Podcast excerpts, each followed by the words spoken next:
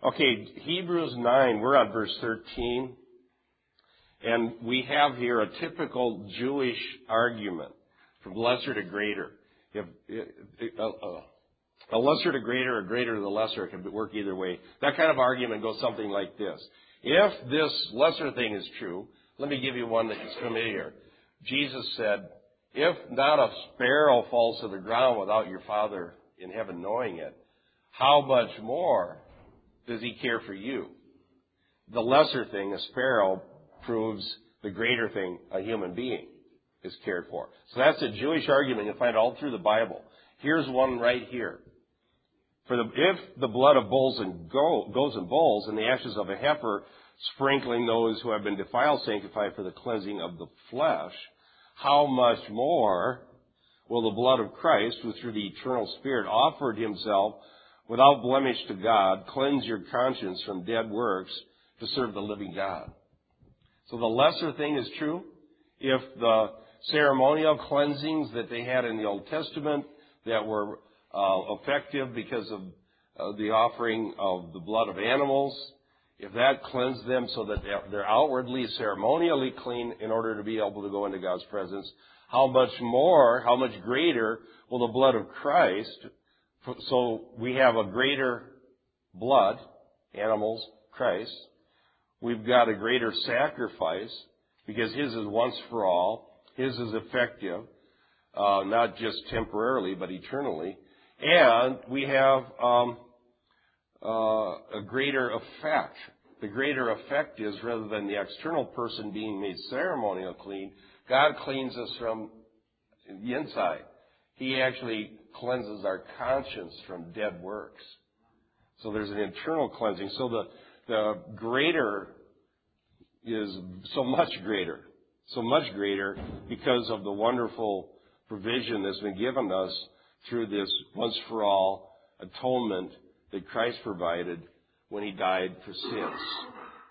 So, um, the blood of bulls and goats, we talked about this a little bit last week. Um, this is a, an allusion to the Day of Atonement. And they had, they had go, uh, goats and bulls, both. See here, um, here, I'm going to quote William Lane on this. Um, the ritual of the red heifer aptly illustrates the external nature of the cultic. Now, I told you this before, but some of you may not have been here. In technical theolo- theological writings, the term cult is not pejorative. It's, it's a technical term for a religious group. So cultic there means not like um, some weird cult group. It just means a group of people that has rituals that are prescribed for their uh, religious practice. So here, meaning just the Jewish one. So it is, it's not a bad word. Okay, so back to this. If you ever read theology, you'll notice this. The ritual of the red heifer aptly illustrates the external nature of the cultic provisions of the Old Covenant. It also demonstrates that a state of defilement is a hindrance to worship. By grouping the, bull, the blood of goats and bulls and the sprinkled ashes of a heifer, the writer implies that all of the sacrifices of the Old Covenant were able to provide merely an external and symbolic removal of defilement. Okay, so it's external and it's symbolic.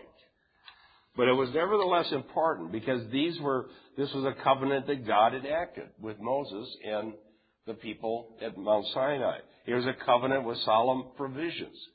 And it was a, and, and if these provisions were practiced in faith, in other words, if the people who were subject to the covenant, they were um, willing to submit to the provisions of the covenant, and if they did these things in faith, we believe that they were also thereby saved.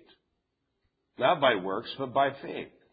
And that they were saved because of their faith in God, and that this faith was looking forward to the ultimate provision that would be provided. Because the promise of a Savior, the promise of a Messiah, goes all the way back into the very beginning of Genesis. I'm going to talk about this when I'm preaching in Genesis this morning. Is that those people, like Abraham and Moses, who by faith trusted God, they were saved. They were saved. And they'll be with us in heaven. Um, not just because of the blood of the bulls and goats, because they had enough faith by, in God to be faithful to the covenant by His grace and to do the provisions. So that's uh, how we understand that. Let's, uh, why don't we start right here with uh, Dean? Could you look up Leviticus 16, 14, and 15? And Brian, Psalm 51, 7.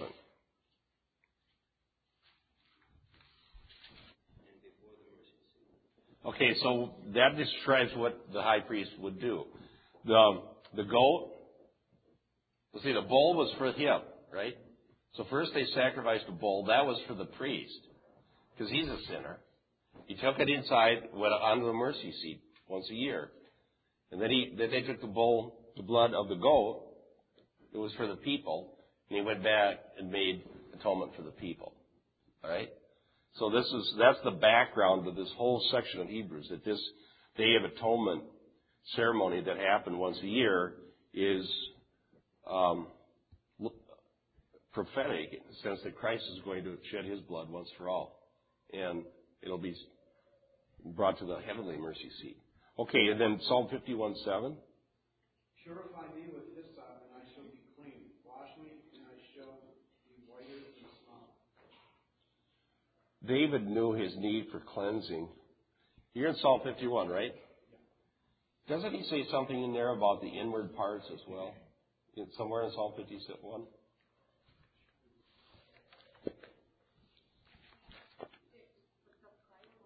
What does it say? Behold, thou desirest truth in the inward part, Yes. and in the hidden part thou shalt make me to know wisdom. Okay, so I, that Psalm 51 shows that even under the old covenant, they were conscious that they needed more than external cleansing. David knew he needed cleansing on the inward parts because he had sinned grievously against God. And the sin wasn't just external, but it was internal because of his um, lust. His he wanted he wanted Uriah the Hittite's wife. He had him murdered, literally. He made sure that he died. And the Bible portrays Uriah as a righteous guy who was very loyal to David. So this was a very grievous sin that David had committed. But Psalm 51, he realized that God, he needed cleansing. So he asked God for forgiveness and cleansing. Yep. He'd been, it's a very interesting uh, narrative. He was confronted by Nathan the prophet. And uh, a good lesson in the story of David is that David's sin, if you look at objectively what David did, he sinned worse than Saul did. Saul, Saul's sin that was, that he was confronted about in 1 Samuel 15 was that he had not waited for a priest to do an offering and that he had taken the spoils of war when God told him not to. All right? And so that that's bad, but it's not bad as having a guy murdered. And uh, David was guilty of, of murder. And he called it blood guiltiness in Psalm 51. So why was Saul cut off and David forgiven and restored? What's the difference? He was repentant. Right. Saul, Saul would not repent. He was confronted. He said, I didn't do anything. He was confronted again. He said, the people did it. He was confronted again. And he says, finally, under duress, he says to Samuel, okay, I'll admit to you that I sinned as long as you honor me in front of the people. Is that repenting? No. No. Freedom. No. So Saul was cut off. David was smitten to the heart by the Holy Spirit and he repented. So David was forgiven. Okay. Uh, on to verse 14. This is a good verse for everybody to know. Make sure this one is uh, well marked in your Bible so you know where to find it. Hebrews 9:14. How much more will the blood of Christ, who through the eternal Spirit offered himself without blemish to God, cleanse your conscience from dead works to serve the living God? The number of concepts in this verse is remarkable. You could preach a whole sermon out of this and probably run out of time. Just think of the concepts. First of all, the idea of the blood of Christ. What does that signify? We've got to talk about that. It talks about the, through the eternal Spirit. It talks about offered Himself. It says that He's without blemish. What's the significance of that? What's the significance of cleansing? what is it, how is it that the conscience is cleansed? What were the dead works? And why is he called the living God? Is that enough to discuss? That ought to keep us busy. Oh, and to serve. There we go. There's one more idea in there. Okay, so let's start. Let's get roll up your sleeves. How much more? The first phrase, as I said earlier, shows that we have a lesser to greater argument, a very Hebraic way of looking at it.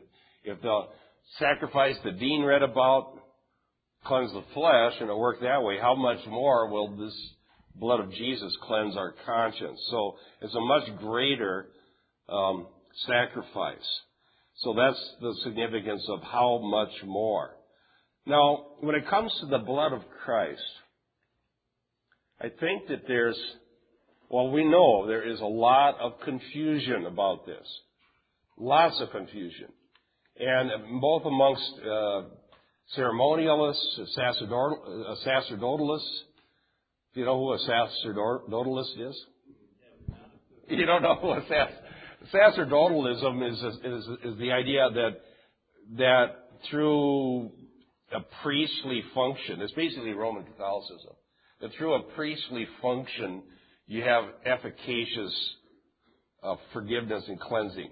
In other words, you got to go to a priest to do a ceremony um, like the Mass for you to find what you need. So that would be called sacerdotalism, right? Well, not not particularly. It, it's more of the idea that this high holy ceremony that this guy does somehow is going to do something for you. You know, so you have this priest all in this garb doing these things, saying these things, going through this type of process.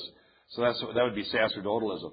Well, then you also have the idea of this transubstantiation that's taught in church history, and some still believe that the, the way that you receive forgiveness of sins is through taking communion, and in the communion, the wine literally becomes the blood of Jesus. So they want this to be some metaphysical transformation in order for this to be effective. And that's what they mean by uh, the blood of Jesus. Then you have people that take the word blood as if it were the utterance of the word were magical. And I ran into that when I was early on in my Christian walk when I was in the Pentecostal church, because there were some people in that tradition that looked at it that way. And they would do things like they wouldn't get in their car until they pleaded the blood over it.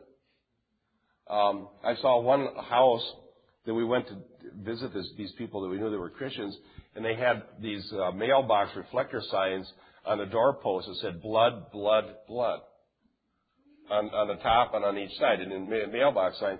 And their idea was that the demons wouldn't get into their house because those words blood were there. And uh, have you ever heard of somebody like ple- I plead the blood over? Have you ever heard that phrase? Well, that is sort of like taking the word blood and thinking it had magical abilities just through saying the word. Um, what else have I seen? I've seen people trying to get demons to go out by using the word blood. When um, I had quite a interesting life, I'll tell you. I've seen everything. But one time, these guys were casting demons out. I saw these guys. They were. Have you, have you ever been in one of those meetings where the demons are manifesting and all this stuff? And I, yeah, you were wrong, weren't you, Scott? So these guys are going to cast the demons out of this this person, and and and they'd say, "Come out of him, you foul spirit!" And the person goes, "Ah, no, I ain't coming out." So they got him down on the ground, and, and they were yelling at him and they said, okay, demons, you're coming out. Open your eyes. And the guy would go like this. So they pried his eyes open. Come out, you demon. No, I ain't coming out. And then they'd say the blood. And when they said the blood, then the, then the, the demon or person, whatever it was, to make sure the two went nuts. Ah! So they thought, wow, that's getting a reaction. That's working. So they go, the blood, the blood, the blood. This guy's going nuts. So that's how uh, you get straightened out. I don't know. yeah, I'm still goes on. There was a church in Illinois that was doing that. That's their whole service every Sunday. They did it. There was a TV uh, expose on that, and they showed this on TV. where these every service these demons start manifesting, and that's what the whole service would turn into. Um, I don't know how many different things. All here's the bottom line: all of those are false. All of those ideas are false. The blood signifies a laid down life. And the only literal blood was the blood that literally was shed on Calvary, Christ. And the significance of it was a laid down life. The life is in the blood. So Jesus laid down his life as, as an atoning sacrifice for sins. And the blood was shed once for all. So the, the term blood is it's not a magical word. You don't receive literally the blood of Jesus when you receive communion. I don't I don't believe that. I think that's uh, that's strong in church history, but it is not def- defensible biblically, in my opinion. Well, I, they don't understand the, the Bible, and I know they're sincere because I read people that I respect who believe that. Yes.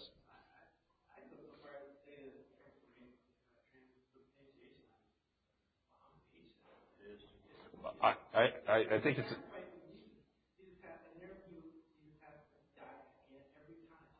Yeah, and I wrote about that, and a certain. I've got a couple of Catholic nemesis that are always monitoring everything I do, and then they send an email if they think I got something wrong. And and and, and this guy emails me and said, "We don't believe that." So, but I don't know. They keep saying they don't believe that, but millions and millions of Catholics do believe that. So I don't know what's the real truth. Ryan and then Dean. I think if we look at the context of blood, um, it totally opposes any anything that would continue because the whole issue in ancient Hebrews that we get to is is the things that would have been in the historical context is the blood. They go back, okay, the the old Old Testament sacrifice, doing over and over again. Also, the blood of the lamb over the over the uh, door in um, in the Passover. But what happened with Christ was this blood was shed once for all. So that is blood. It's shed once and for all. Amen. Uh, Hebrews is very clear here. There is no continuation of blood sacrifice. I know. So it mitigates against the uh, continuation of any type of shedding of blood because the blood was shed once and for all. Anything more uh, is, according to the book of Hebrews, no.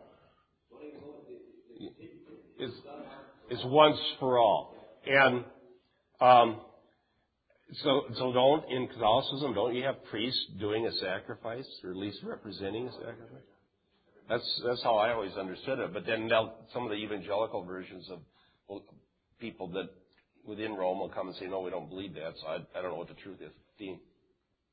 In the very same verse, they focus, that's also part of Scripture. Right. Well, you- well, actually, another one that's interesting is it says th- Jesus said, "This is the new covenant in my blood." Okay, and so the the significance of the blood there is the new covenant. Well, that's all. Yeah, I know. I agree, and not to mention the other thing that I wrote in this article on Means of Grace is that the the whole idea of the Jewish Passover was the communion is based on Jewish Passover. All right, and so that if you don't understand the significance of the Passover, if you haven't been, some of you are new. I've got to do a little advertisement for something. You need to go to the biblical dinner this spring, or whatever we call it now. Passover. All right. Carl, Rabbi Carl, well, he's not really a rabbi, but Carl, we do a recreation of the Last Supper. All right. And Carl knows his stuff. He is so good at it. And it, when he walks through this and he shows the prophetic significance of everything that happened at a Passover meal and how it's fulfilled in Christ. It's a very educational thing. And if you understand those cups that they had there, you can understand communion. This high holy church sacerdotal, that's all come out of church history. It doesn't come from scriptures. Tell you. Um, because we work it out to the point that it becomes just a little verse. No, as a matter of fact, I think it becomes more significant when we truly understand it, not less. I totally believe that. In fact, it's mentioned again in the book of Revelation. And Ryan wrote a book called Eternal Scars. Eternal Scars. This is an eternal This is something that's eternal, that is so significant that even after it's all said and done and there's no more sin and no more need for sacrifice and all the redeemed are gathered together to be with the Lord forever, that even then we'll still be contemplating its significance. Yeah, that's just exactly what, you know, when Jesus from the dead, it's going to be like that forever remind us this one for all sacrifice has uh, eternal power. And and you look at, it, even in this verse that we're looking at Hebrews, we have the blood that is able to cleanse us and enable us to serve. So the blood isn't just something that covers up our sins. I mean, that's part of it. I mean, obviously, covers our sins, it forgives us, but also the transaction wasn't just to forgive us, it was to give us Christ's righteousness. Amen. So that we can live eternally in, in His righteousness. So the, the blood enables us to serve also. Not only does it cover us, it enables us to serve. Yeah. A lot of times we, we think of it just as something that forgives us. It does that. But we also receive Christ's righteousness through that. And that's eternal. Amen. So Amen. blood is, I mean, blood, everything. Amen. And, not only that, I, I just thought of another significance of it that we should discuss because the people that thought they were going to get the demons to go by yelling the word blood at them, they based that on this passage in Revelation where it says they, they overcome the accuser by the blood of the Lamb. Uh, the word of their testimony, the blood of the Lamb, and they loved out their life unto death. What's the significance of the blood atonement vis-a-vis Satan and demons? Well, we learn that from Colossians chapter 2. In Colossians 2, it says that when Christ died on the cross, he nailed the, the, the decrees against us to the tree, all right? And disarmed the principalities and powers. The power that Satan had over us was, was basically our own guilt before God. The way Satan can accuse us is the fact that we are sinners. And, the, and, and Satan can go before God and say, these people are sinful, and you're a holy God, you're a just God, and you cannot lie, so you've got to judge them. And what are you going to do about it? Well, how are you going to get away from that? How are you going to escape Satan's accusations? Through the blood of the Lamb. The, the, the blood paid the penalty for our sins, so now the, the accuser is silenced. And, and the principalities and powers are disarmed. The power, the sting of sin is death. And, and so, uh, and, and, the, and that's based on having broken God's law. So there, the significance is, is huge and multifaceted. And it's one that, um, I think they saying in, in Revelation, are they saying that thou hast purchased? Oh, I have a verse in Revelation here. Maybe that was it. But anyhow, uh, this is going to be something that's sung, sung about in heaven. So, yes, it's very significant. And I think that these other, the sacerdotalism, the, the transubstantiation, the pleading the blood as if the word blood was, was an amulet to, to scare away demons, all of that does nothing but lessen the powerful impact of the true teaching, in my opinion and detract from what we should be learning and what we should know. That's, that's how I understand that. So how much more will the blood of Christ, now what blood? The blood that was shed once for all. Who through the eternal Spirit offered himself without blemish to God. Um, the significance here is the, the unity, the, the, we have a Trinitarian verse here. We have Christ, we have the Holy Spirit, and we have God. Okay? So we have a Trinitarian understanding. That in essence, Father, Son, and Holy Spirit are one in essence, three in person. This doctrine is very important, although people don't seem to care about it anymore. We've got popular speakers that deny this, like T.D. Jakes. Um, uh, one of the local evangelical churches here had this what was what's the um, Jesus only singing group that's popular? Yeah, Phillips Craig and Dean. They they were performing in one of the biggest um, evangelical churches, and there was a dispute about it. And so some of the different people that are in apologetics ministry were pointing out that these people are not Trinitarian. Well, then they just waffle on it and say, well, we believe this, but not that, and they try to get their way out of it because they say it's not important. See, how come Trinitarianism isn't important anymore? Uh, something seriously amiss is that there isn't any doctrine important enough that, that, that people will care about it. But here we have the Father, Son, and Holy Spirit involved in this process of bringing our atonement and bringing eternal salvation. The Holy Spirit is, is, is always with Messiah. Messiah, the word Christ means anointed one. He's anointed to the Holy Spirit. People are, there's been heresies that's, that's been around since the very early church. There was this heresy that said that Jesus became the Christ when he received the Holy Spirit at his baptism. It, what, what was that one? What was the name of that? You know, I forgot my Christological heresies. There's like, when I took systematic theology, there's like 10 or 12 of those you need to learn. Arianism, um, monophysitism. I, I, I can't remember the name of the one that says that Christ became the Christ at his baptism. The Jehovah Witnesses, don't they teach that? Anyhow, I have to get my systematic theology out. You know, ten years ago I knew that.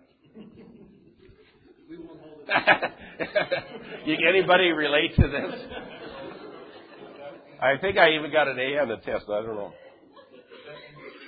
I think so. I just got my driver's license renewed every four years. You know, this was really this was really a sad day yesterday. I got my new driver's license, and of course you have to cut up your old. And I took the two pictures to compare. Four years.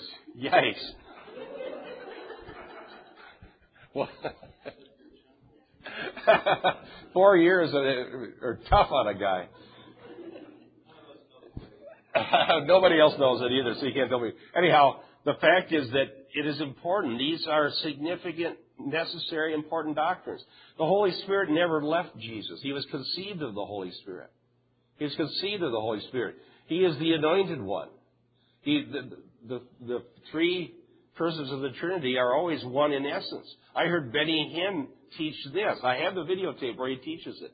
Benny Hinn said that when Jesus Christ died, the Holy Spirit left him and he went into hell as a mortal man, no different than Adam was in the garden. And as a mortal man, without the Holy Spirit, he had to fight with Satan to see who was going to win. And, Benny Hinn says, had the Holy Spirit not come back, Jesus would still be in hell. Now, is that blasphemy? I have it on a videotape. What's that?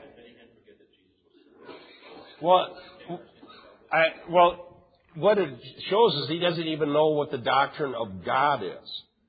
When people teach that Jesus lost his deity when he died on the cross, they have a deficient doctrine of God.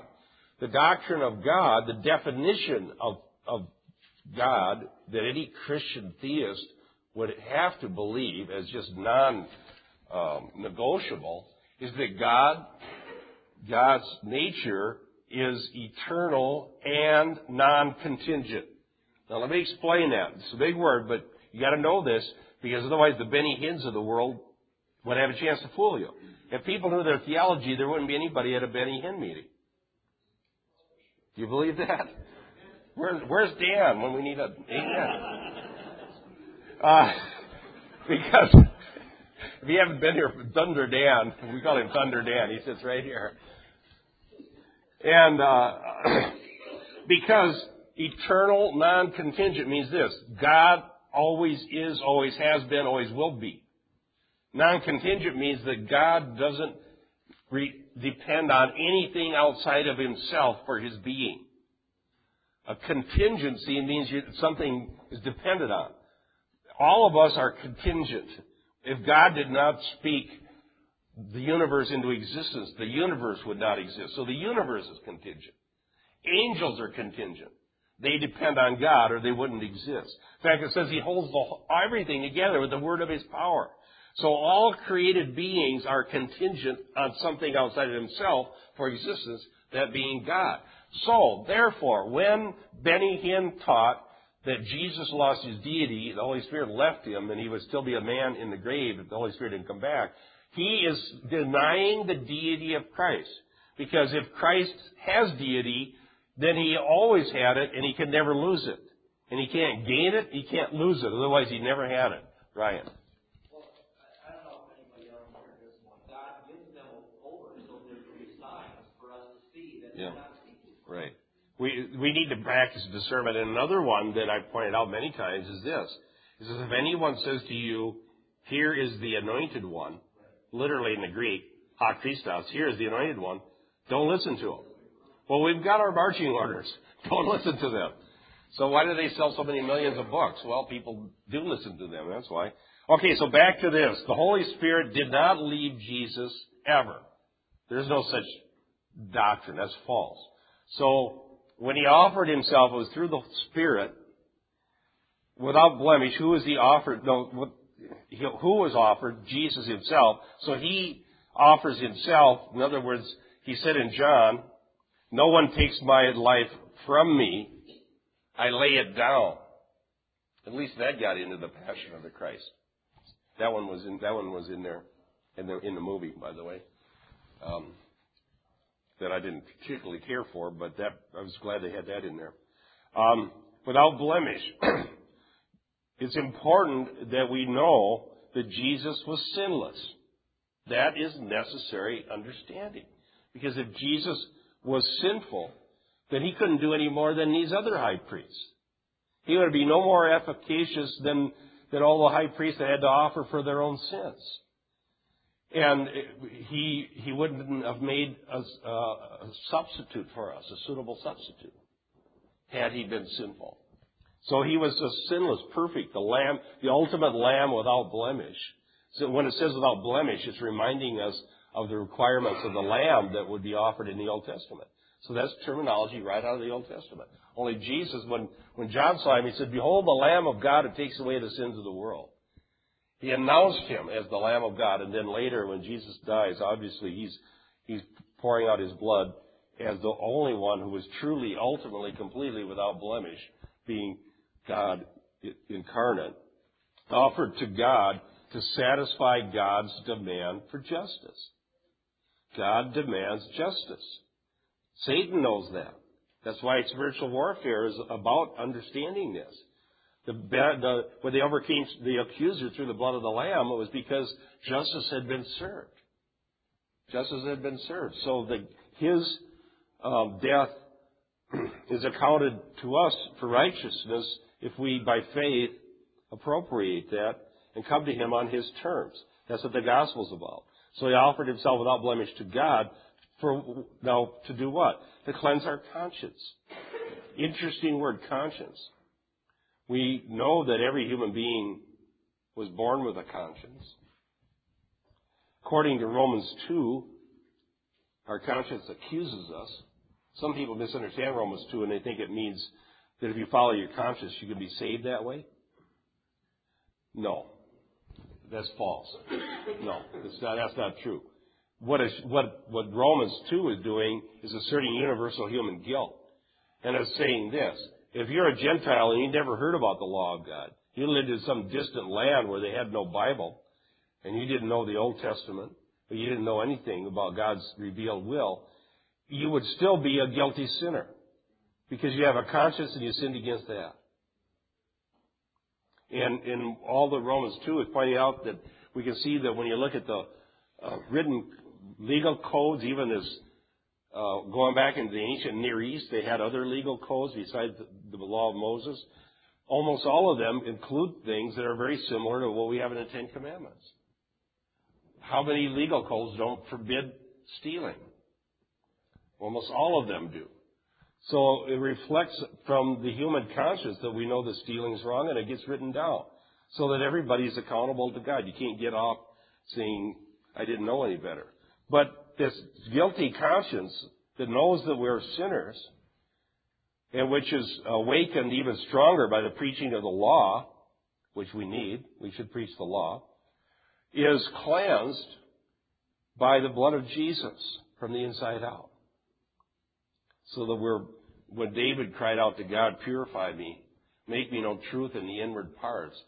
Thus signifying that even under the old covenant, they understood they needed an inward cleansing.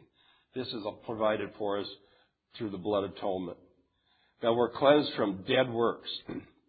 Now notice the um, uh, play on words here. Dead works to serve the living God. In the Old Testament, the prophets chided the people for worshiping dead idols. So when you talk about the living God, it's in contrast to every other God that anybody ever dreamed up. They're dead. They can't do anything. Remember uh, Elijah mocking the prophets of Baal when they were cutting themselves and screaming, trying to get their gods to to come to their. Uh, well, I guess your God's too busy today. Maybe. yeah. keep keep yelling louder. Maybe they'll they'll hear you eventually. They're making fun of the fact because their God was dead. They're never going to be able to be heard. These are just pagan. But so the works are dead works or works that are going to take us to hell. And they're anything short of the righteousness of Christ. And the living God is the one who, who uh, we serve and we love and we know, who we shall meet and uh, forever be with. Wow, that's a lot of verse, isn't it? Man, we haven't got to the cross references. I've got a lot of good cross references. Um, Camp, you got a Bible there? Why don't you look up 1 Peter 122? Is it Aaron? No. Adam. Adam? All right. See, I got the first, I got the first vowel right. Isaiah 57:15, and then Denise Acts 10:38. Judith, Romans 1 and verse 4. Daniel, Romans 6:22. Romans 6:22. Leif, 2 Corinthians 5:21. Tyler, Ephesians 2:5. Denny, 1 Thessalonians 1:9. Um, Kathy, Titus 2:14. Lois, Hebrews 10:22. I doubt we'll have time to get past that. I, even have more, but let's do that much first. Lots of good cross references. Okay, uh, camp, 1 Peter 122. It says, purified yourselves through what? Obedience to the truth, was it? Since you have purified your souls in obeying the truth. That's it. Yeah. So when when we obey the truth, now here is talking about believing the gospel.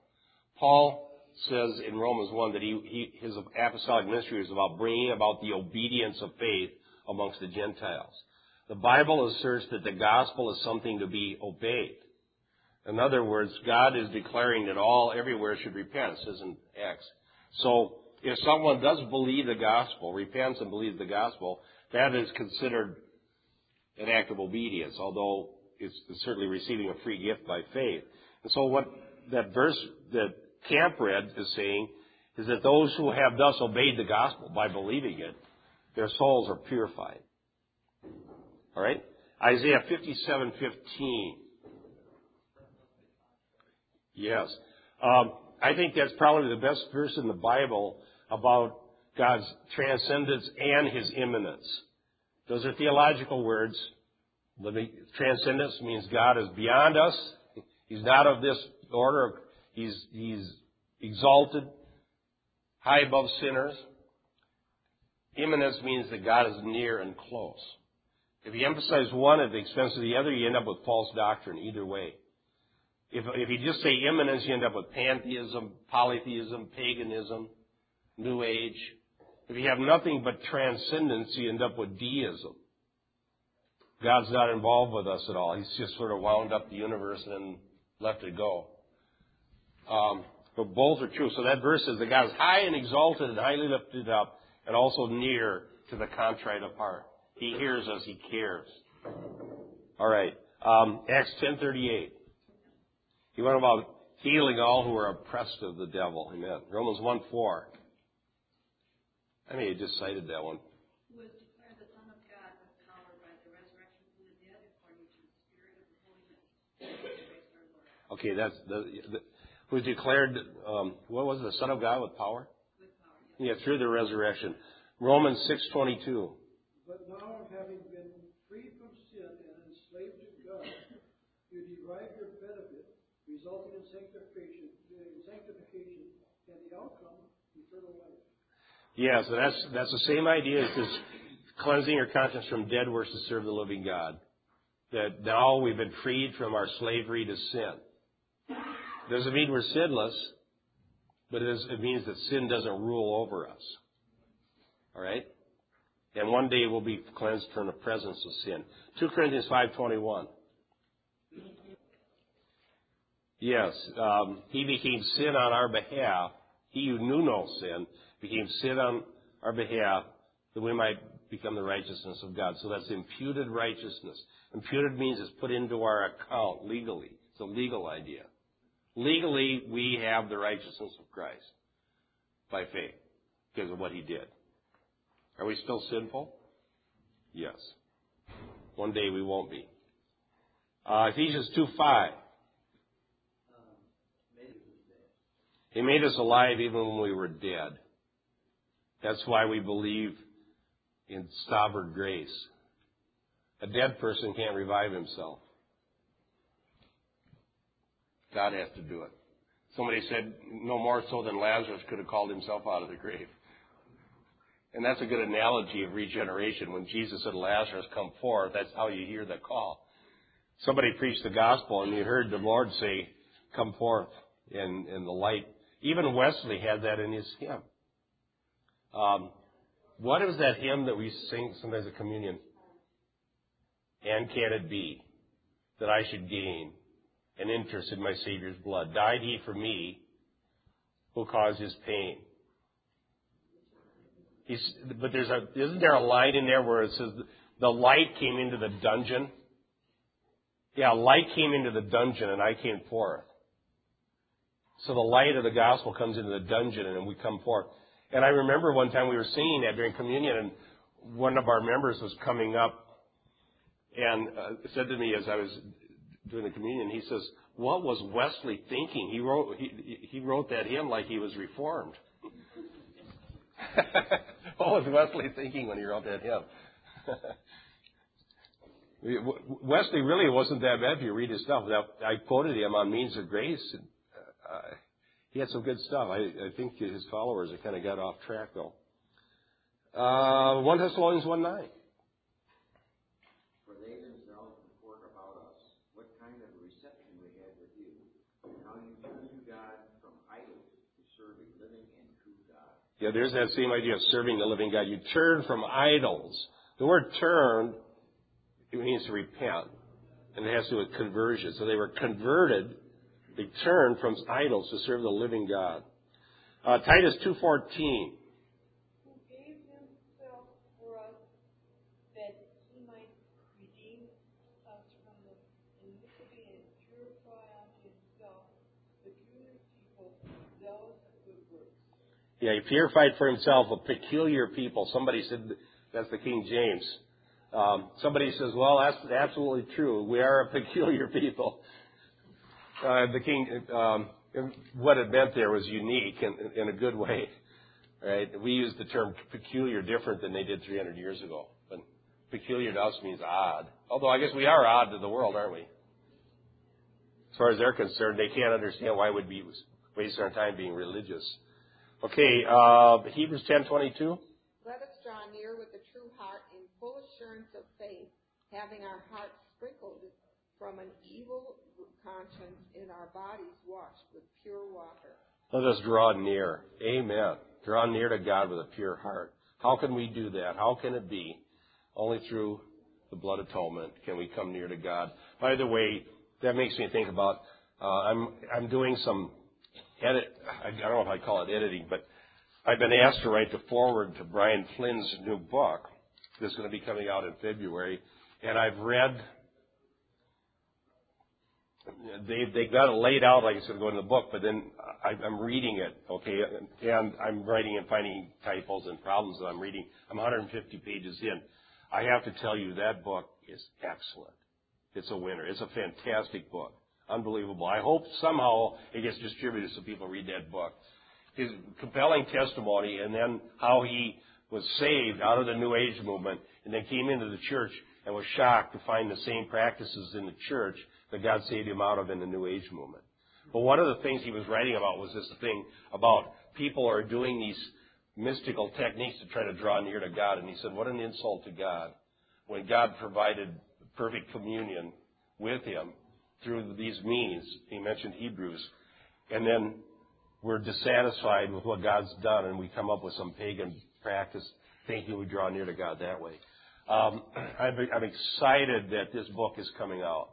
And uh, Lighthouse Trails, who did the Ray Yungen, I've um, I'm at 150. There's 200 pages. When I get my changes sent back to Deb Dombrowski, and I don't know how many other readers there are, and I'm supposed to write a forward.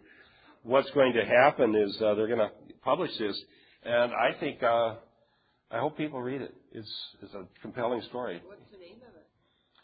Running against the wind, and uh, his testimony is amazing. Let me tell you a little funny story that's in the book.